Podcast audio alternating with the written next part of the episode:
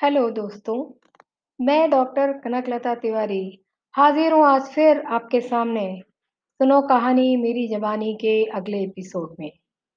आज की कहानी का शीर्षक है अनकही और हाँ हर बार की तरह ये मेरी लिखी हुई कहानी है तो सुनते हैं अनकही। भोर की बेला राज गायक भैरवी की तान छीड़ रहे थे। श्रावस्ती नरेश रोज के रियाज पर बैठे थे, लेकिन आज उनका सर भंग हो रहा था। और क्यों ना होता? उनके हृदय की बीणा पर जो आघात हुआ था, उससे सारे सुर और तार बिखर गए थे। सात सालों के वैवाहिक जीवन का एक सच आज जगजाहिर जो हो गया था। शीलवती के साथ सात सालों के संसर्ग के बाद भी प्रजा को उनका उत्तराधिकारी नहीं दे पाए थे, श्रावस्ती नरेश।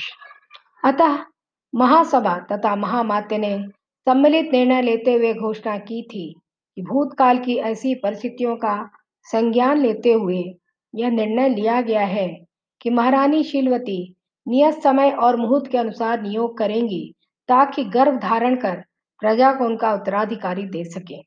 आज इसी की घोषणा राजपथ पर होने वाली थी ताकि महारानी के संसर्ग के इच्छुक पुरुष राजप्रसाद के प्रांगण में जमा हो और महारानी उनमें से किसी एक को एक रात के लिए उपपति के रूप में वर्ण कर सके। श्रावस्ती नरेश अपनी मर्यादाओं में बंधे थे। प्रजा को उत्तराधिकारी देना तो राजा का कर्तव्य है, और इसी कर्तव्य के पालन के लिए उन्होंने हृदय पर पत्थर रखकर इस प्रथा को स्वीकार किया है। लेकिन क्या राजगद्दी ने उन्हें बाँध लिया है? क्यों उन्होंने इस नृशंसता को स्वीकृति दी? आज सात सालों से अपनी रूपसी पत्नी और संगीत के साथ राज सुख भोगते आए हैं। क्या ये राज सुख सूख ना जाए? इसलिए उन्होंने अपनी पत्नी की बलि दे दी। अपने मन को समझा नहीं पा रहे नरेश। ना ही अपनी पत्नी से मिलने जाने का साहस हो रहा है। इधर दूसरे कक्ष में महारानी शीलवती महाराज की बाट जो रही हैं। प्रधान परिचारिका मैत्रेयी उन्हें वस्त्राभूषित करने आई है। शीलवती ने सफ़ेद वस्त्र पहनने को मांगे हैं और आभूषणों को मना कर दिया है। लेकिन इस साद भर, सादगी भरे रूप में वो और भी अप्रतिम लग रही हैं। मैत्रेयी, स्वामी मुझसे नहीं मिलेंगे क्या? मैंने तो उनकी आज्ञा श्रोधार्य की है। लेकिन मेरे साथ ऐसा क्यों मैत्रेयी?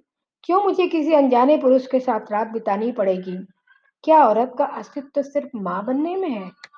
महारानी, आप महारानी हैं। आम औरतों की बात मैं नहीं कहूँगी, लेकिन आपका कर्तव्य है राजगद्दी को उसका उत्तराधिकारी देना। तभी दासी ने आकर कहा कि महामात्य महारानी को ले जाने के लिए आए हैं। उन्हें अंदर भेज दो, शीलवती ने कहा। महामात्य अंदर आकर बोले, ये देश और महासभा आपकी ऋणी रहेगी। आपने हमारे निर्णय को शोधार्य किया। एक बात पूछना चाहती हूँ, शीलवती ने कहा, आप पिता तुल्य हैं। लेकिन क्या अगर ऐसी परिस्थिति आपकी बेटी के पास होती तो आप उसे भी जाने देते इस तरह? बेटा मैं सिर्फ़ इतना कहूँगा कि अगर मेरी बेटी महारानी होती तो उसे भी इसी परीक्षा से गुजरना पड़ता। आप इस चीज़ को समझें, उत्तराधिकारी देना आपका कर्तव्य है। शीलवती कुछ नहीं बोली और महामात्य के साथ चल दी कक्ष द्वार पर पूजा का थाल लेकर दासियाँ और प्रधान सेनापति तथा प्रधान पुजारी खड़े थे। प्रथानुसार राजा को अपने हाथों से प्रार्थी को पहनने की माला महारानी को सौंपनी थी। रावस्ती नरेश अपना कर्तव्य पालन करने आगे बढ़ाए, लेकिन उनके पैर मन मन भर के हो रहे थे और वो शीलवती से नज़रें चुरा रहे थे। महारानी, माला हाथ मिले आगे चल दी, एक अजाने से साक्षात्कार करने। संध्या का प्रहर रात्रि में तब्दील हो गया। श्रावस्ती नरेश की आँखों से निद्रा कोसों दूर थी। आज उनकी नपुंसकता अपने नंगे रूप में उनके सामने आ गई थी। रात के अंधेरे में प्रहरी जागते रहो की आवाज़ लगा रहा था, लेकिन जाग ही रहे थे नरेश। सुबह की पहली किरण के साथ शीलवती की पालकी ने महल में प्रवेश किया। मैत्रेयी कक्ष में उनकी ही प्रतीक्षा कर रही थी। आज महारानी की चाल में एक अलग मादकता थी और आँखों में मिलन का नशा। मैत्रेयी ने इशारों में और दासियों को बाहर जाने को कहा। शीलवती मुस्कुराई। मैत्रेयी क्या पुरुष इतना दे सकता है? जो मुझे कल रात मिला? मेरे शरीर की वीणा पर मिलन की रागनी मुझे अभी तक विभोर कर रही है। मैंने तो ये सुख कभी जाना ही नहीं था। मन के मिलन में ही लीन थी अब तक।